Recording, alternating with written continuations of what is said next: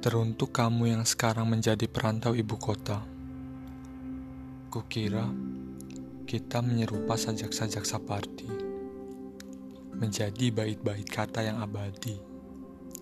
Namun nyatanya, kau memilih menjadi bias senja, menggelam, menghilang, menyisakan aku yang masih terpana warnamu, sendirian.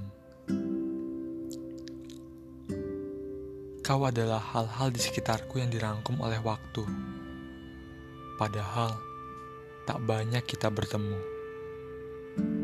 Namun ada kalanya, kau terlihat seperti buih-buih laut dari deretan Gunung Kidul Jogja. Membawa salam hangat.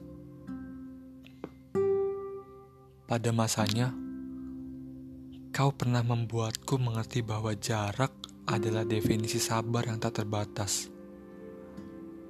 Kau pernah dengan sangat memberitahu bahwa rindu bukan perkara jauh. Pada masanya pula, aku pernah menangkap sosokmu dalam balutan senja di Kenjeran, Surabaya. Tidak ada yang salah. Kau terlihat begitu menarik. Duduk dengan indah, seperti membawa banyak rahasia.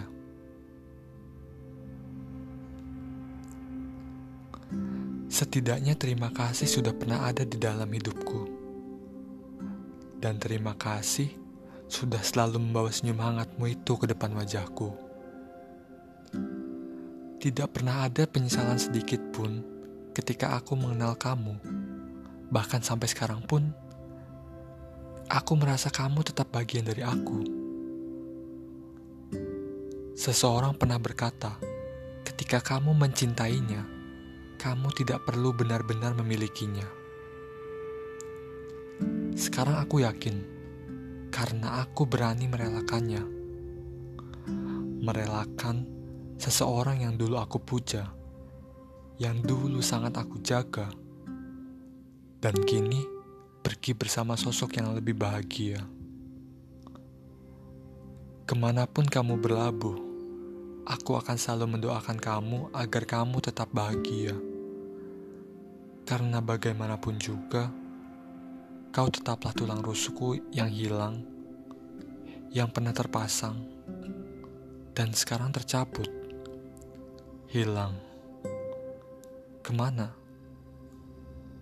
Tapi aku berterima kasih kepada Tuhan yang telah menghadirkan sosok kamu yang pernah menghilangkan rasa sakitnya aku dan menjadi pelengkap aku.